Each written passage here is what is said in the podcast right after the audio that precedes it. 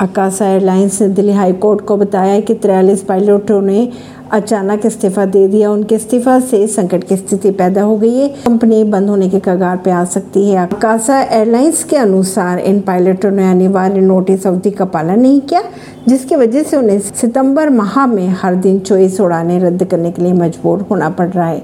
परवीन सिंह नई दिल्ली से।